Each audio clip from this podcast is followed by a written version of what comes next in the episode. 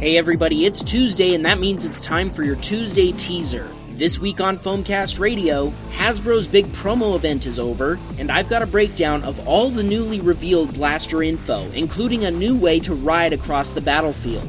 Plus, I have a tactical analysis of a two pack of combat gear for kids. As always, I've got tons of requisition recon and battlespace intel, and Sean Peroni from Blaster Corps is in the war room to talk about his new T2 Afterburner. If you're listening to this teaser episode on foamcastradio.com, make sure you scroll down and subscribe in your favorite podcast app by clicking the appropriate button or just search for Foamcast Radio on your podcast app. Doing this makes sure you won't miss the episode when it comes out. Don't forget that I'm giving away a full length K26 spring from SM Enterprises this week, and you've only got a couple more days to enter. Listen to last week's episode for instructions on how to enter. Thanks for listening, and I'll talk to you on Thursday.